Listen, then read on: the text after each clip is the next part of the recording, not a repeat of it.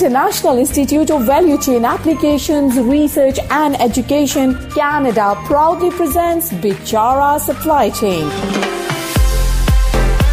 Highlighting and showcasing solutions for the most complex challenges facing the industry in 21st century by a team of subject matter experts and mentors. Broadcasting every week all year round, we will present the most up to date series of podcasts and webinars.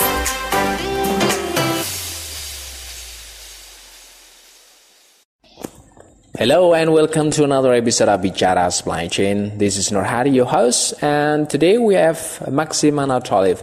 He is a global procurement director working for Amcor and based in Zurich. In this episode, we are going to talk about a global procurement strategy like how do companies implement the strategy at a global level? What are key challenges for implementing the global approach and etc. So Thank you very much for joining us, Maxim. Can you please brief a little bit about yourself, your professional background, and what do you do?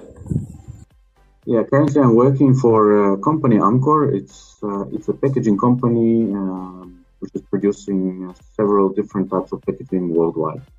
I'm currently responsible for procurement of uh, board and uh, pre-press which is the main raw materials of uh, our one of our business divisions, which is Amcor Specialty Cartons. Previously, I used to work for the company Henkel, a German uh, German producer of FMCG, fast-moving consumer goods, and I used to work in procurement purchasing department for uh, 11 years at Henkel on different levels, starting with a local uh, plant level, then going into the regional, and then in a global responsibility of uh, procurement at Henkel. So, Maxim, this is a very fundamental question. So, what does a global sourcing exactly mean? It's a very good question. So, I would say uh, some people can uh, define it differently. Some people would say it's uh, it's um, how you buy goods uh, in the global market, and then uh, you you find where where is the best location to produce a certain commodity and then you transport it all over the world.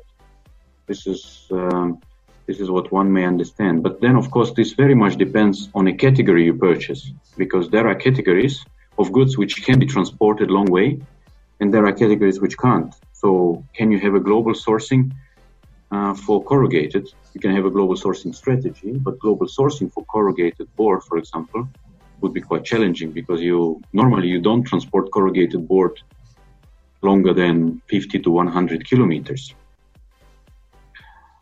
And of course, you can benchmark the costs of a given commodity in different markets.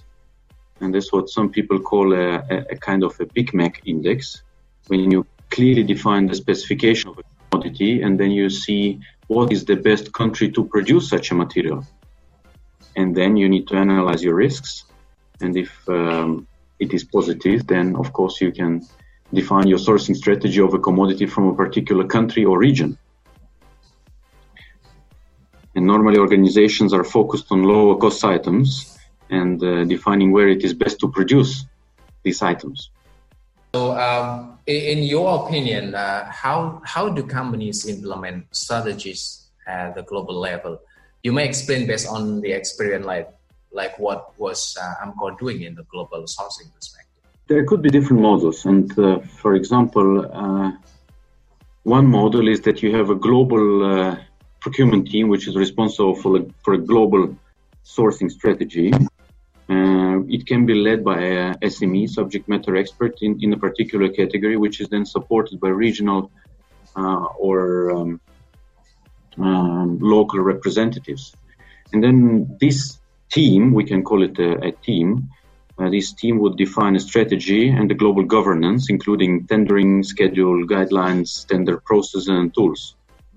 And then implementation of a strategy defined by such a team, of course, would be a joint effort of a global team, which is defining the, the strategy uh, in conjunction with the regional and local uh, support and I, am I'm, I'm quite convinced it is not possible to introduce your global strategy without regional or uh, local buy in and support. Very interesting. So, uh, what are the most challenging aspects of today's global sourcing environment? You you probably make aware, right, about the trade war between U.S. and China. How do you see that?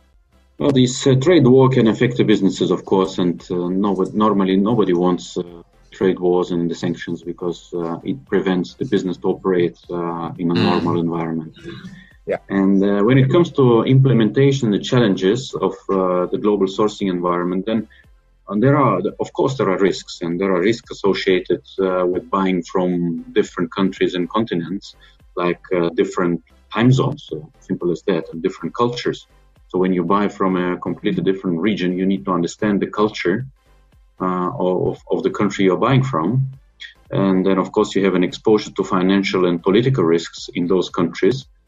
So, for example, many, many companies bet on production on, on production in low cost uh, locations like China, Vietnam, yeah. Malaysia, etc.